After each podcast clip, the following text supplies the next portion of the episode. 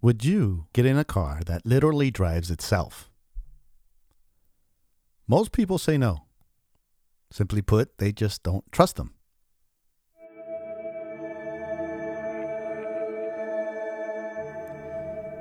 If you would have asked me about ten years ago that same question, I would have said yes. A quick yes. But I also would have followed that by saying, I'd be okay with it, but I wouldn't let my daughter in one. But think about this, and you can do the research. There was a time when we didn't get into an elevator because we didn't trust the elevator to go up and down on its own.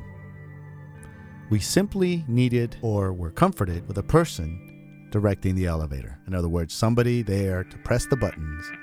As silly as that sounds, there was a time we needed that.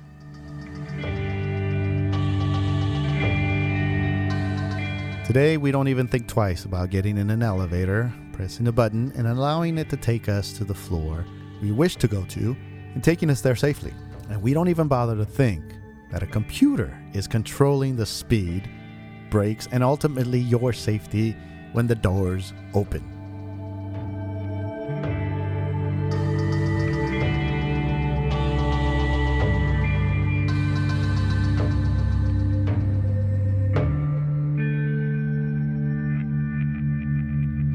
Welcome to ten thousand Tacos. I'm Isidro Salas.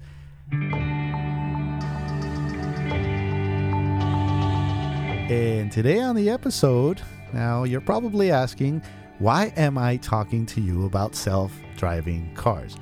Today on the show, I'm going to tell you a little bit about what's going on today as to why I'm talking about self-driving cars. But more importantly, I want to tell you about a person who helped me achieve that so many years ago.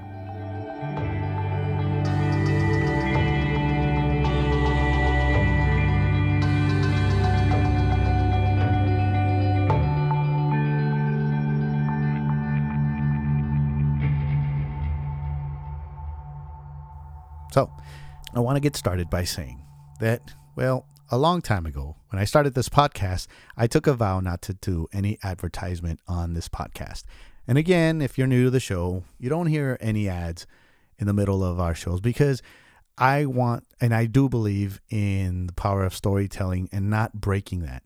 This is just me. I know I'm in a lonely island, but I have a problem with ads in the middle of stories. I do believe that the more advertisement that goes into a product, whether it's a television show or a podcast, I think the less genuine it is. But that's just my opinion. So I took a vow a long time ago not to do that. And the reason I'm telling you that is because in order to keep the podcast going, I have to supplement it with something else, right? So, of course, I work on the side. I have a full-time job. And I wanted to tell you a little bit about this job. You know, because of this job, it helps me fund the podcast. But while I was doing this, I was uh, thinking how cool it was to do this job. But anyway, before I get too ahead of myself, let me just tell you what my job is.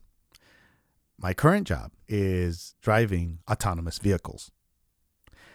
I know, I know, I know. It, it sounds a little counterintuitive, right? If a car is truly autonomous, why would you need a driver, right? So yeah, yeah, yeah. So, but here in the state of California, right, where I live in, uh, in order to operate a self-driving car on public roads, the companies who are operating these vehicles have to have a driver behind the wheel to take over in the event that the car does something it's not supposed to, right? Kind of like, you know, remind you of those elevators? Anyway, that's my job. And the best way I could put it to describe it is it's like, um, let's just say this. It's like trying to teach a ten-year-old how to drive a car. You're going to get sudden brakes, sudden jerks, sudden rapid accelerations, and all those frustrations you caused your teacher when you were learning how to drive a car, right? So we've all been through that once we learned how to drive a car. None of us got behind the wheel and just started driving along, right? Well, some of us did. I did. Uh, but most likely, it's like a car, this autonomous car that I work in. It's like a ten-year-old. It's full of promise, but it's still a ten-year-old. It's still learning how to drive. But that's not what this episode is about.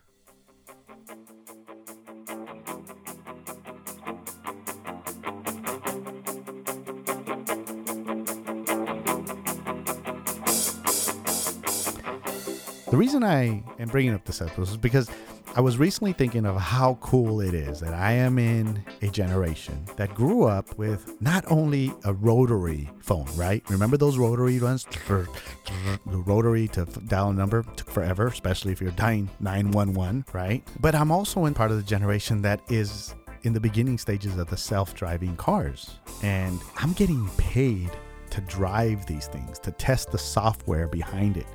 So that eventually in some, you know, ten, twenty years, it'll be normal. It'll be like getting into an elevator and just pressing a button. Um, I really am hopeful, but I'm very thankful that I'm in that generation. So I was reflecting a little while ago how cool that was. And real quick, in order to get a job like this, at least where when I got this job, in order to qualify to apply, you have to be able to type fifty words per minute so that you can document what's going on, how the car is behaving uh, within a short period of time, because everything happens so, so fast. So in order for you to do this job, you have to know how to type really, really fast. And of course, you also need a clean driving record because, of course, they're not going to hire somebody who doesn't have a clean driving record. On top of that, you also have to pass a criminal background check. These companies are not going to hire people that have a criminal record. So these are some of the things that I needed to have in order to get this job. So I'll begin with the first one. How did I learn how to type? What was it that led me to learn how to type? So I started thinking, well, I went to college and I went to college because I didn't want to do what my parents were doing. Like I loved that I grew up in that era, right? With a food truck in my driveway every day. But I've said it before, I hated it. And the reasons why I say I hated growing up in the taco truck, because I saw my parents working eighteen to twenty hour days, six to seven days a week. And I didn't like that. So I figured college was a way for me to give me options so that I wouldn't have to do that. And my parents agreed with that. They would say, yes, go to school so you don't have to do this. They didn't hate what they were doing. They just wanted a better future for their children. So that's why I went to college. And in college, you have to write a lot of papers. That still hasn't changed. So I taught myself how to type fast. So that would just mean that I could type papers faster. And at that time, we were working the truck, going to school, plus a side job. So I didn't have a lot of time to do my homework or schoolwork. So I figured if I learned how to type, I would get done with that faster. So second, the taco truck is a vehicle. That is clear, right? There's no disputing that. It's a car. It's, it's a vehicle. You have to drive it. It gets you from one stop to the next. And we needed to get to one stop to the next so that we could sell to our customers, right? That's obvious. So having a driver's license was important to our family because it meant we, my siblings and I, could help out with the family business. We could drive the truck to and from the busy corner in East San Jose every weekend and give our dad a break because, again, he was working like twenty hours a day, it seemed. So if we learn how to drive, then it'd be us that'd be driving the truck. He wouldn't have to drive it there and then go back home. We could do that. So a driver's license was essential to helping the family run the business. Plain and simple, we needed to have a clean driving record to drive to get a license. Again, we took turns driving that truck. A little side note. I got my driver's license way before I got my citizenship to be to be in this country, right? Before, in other words, yes, you can say that there was a time in my life that the driver's license, to me, was more important than being a U S citizen. Just a side note. So I would not have the job I have today if it was not for an event that happened when I was fifteen years old.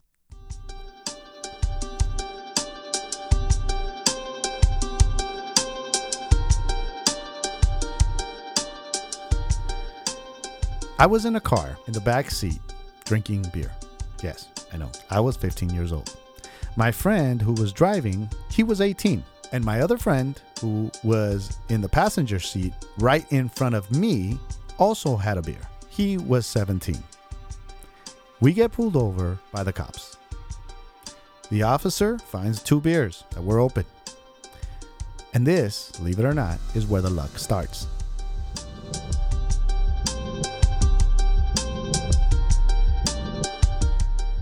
The cop could have taken us to juvenile hall back then. And one reason for that is that we were all under twenty-one.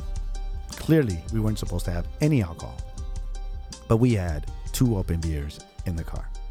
The luck comes in when the cop tells us to dump the beer, right, right in front of them, to get rid of all the beer, open up every single one of them, every single can, and dump it right in front of them. He also says, well, I'm going to let you guys go home. But before doing that, he gives my, my friend Nacho and I, he gave us citations. One is for having an open container, and the other one was for minor in possession of alcohol. And both of those would have given me not only a bad driving record, but it would have been the beginning of a criminal record. That's important.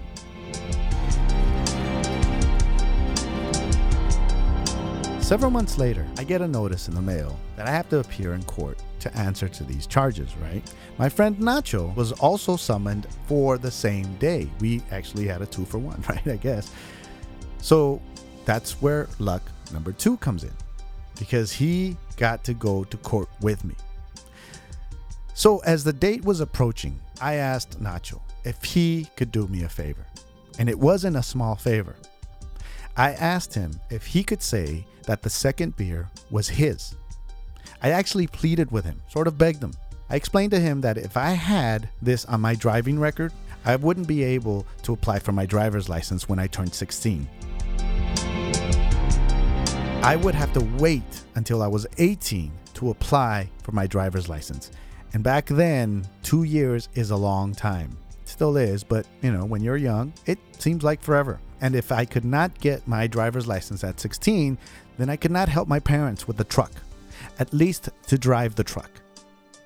Again, it was important to our family that all of us be able to drive that truck and to do it with a proper driver's license. So I asked him straight up if he would be willing to take a blame on my behalf. Nacho did not even hesitate. He said yes right away, like that. Kind of blown away by that, because he knew us so well and the importance of that taco truck. He didn't even budge. He said yes right away. And besides, he tells me, because his driving record as a juvenile is not that good, and with him turning eighteen soon, he figured he wouldn't be eligible to get his license until he was twenty-one. That taking one for the team was not going to make a difference for him. He was going to do it. He was willing to lie. So court day comes. Nacho, my father, and I go to the hearing. The judge was reading out the charges, and he asked me how to plead. And I say, not guilty. He looks at his papers and seems a little confused. And he says, I am not a mathematician, but the math just doesn't seem to add up. Two beers, three occupants, one driver, that leaves two passengers with two beers. You mean to tell me that wasn't your beer? I say, yeah, but bo- both of those beers were Nacho's. The judge then turns over to Nacho and begins to drill him with all kinds of questions. Like, man, like all kinds of questions. He was asking Nacho so many questions about that night, trying to piece together what really happened. And each time, Nacho would not budge. He would not give an inch. He kept with the story that those beers were his. After what seemed to be hours, but it was really more like ten, fifteen minutes, in both frustration and exhaustion, the judge pauses. Takes a deep breath and utters the following. Does this mean that you are a double-fisted drinker?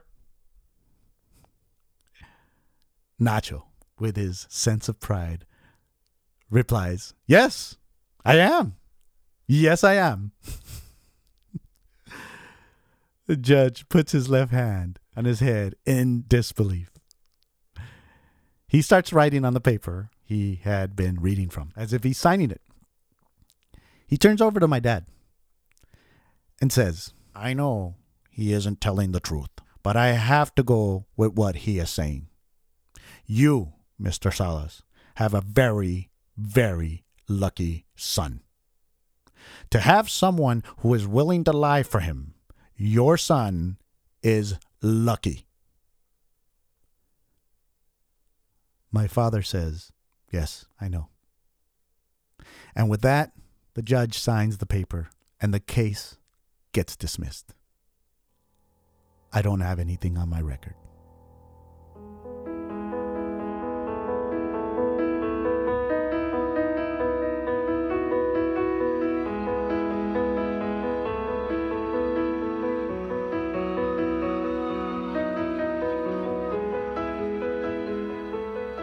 I grew up where drinking and driving was normal, sadly.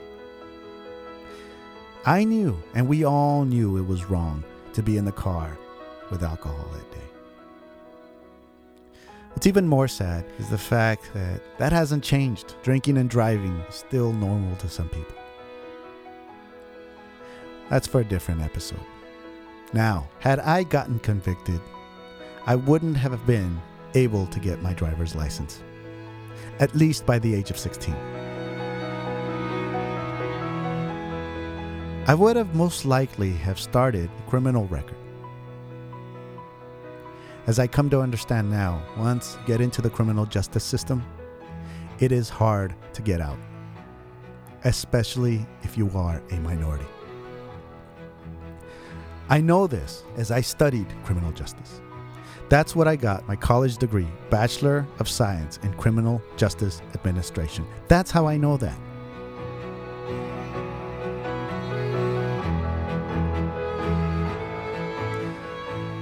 What would have happened? Would I have gone to college had it not been for that night? Would I have gone to jail?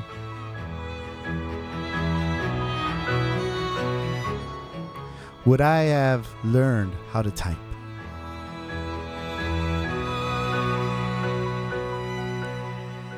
Would I have driven all those miles in a catering truck? Would I have served all those tacos?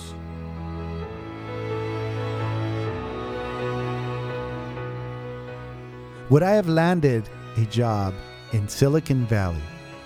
Today, testing autonomous vehicles on the streets I grew up in. What would have happened?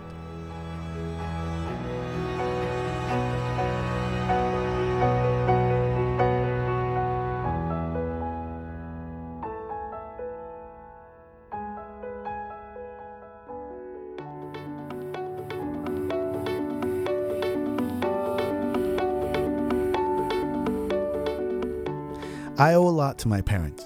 That is indisputable. But I also owe it all to that day when the judge turned over to my friend and asked him, "What's your name?"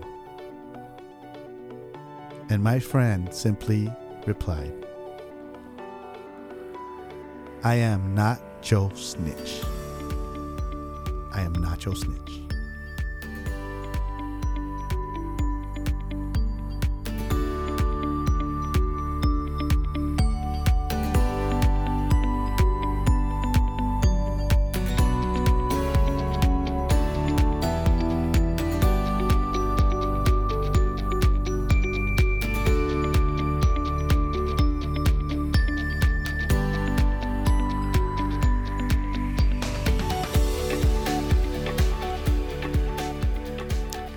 And that is all for this episode. Thank you for joining us today.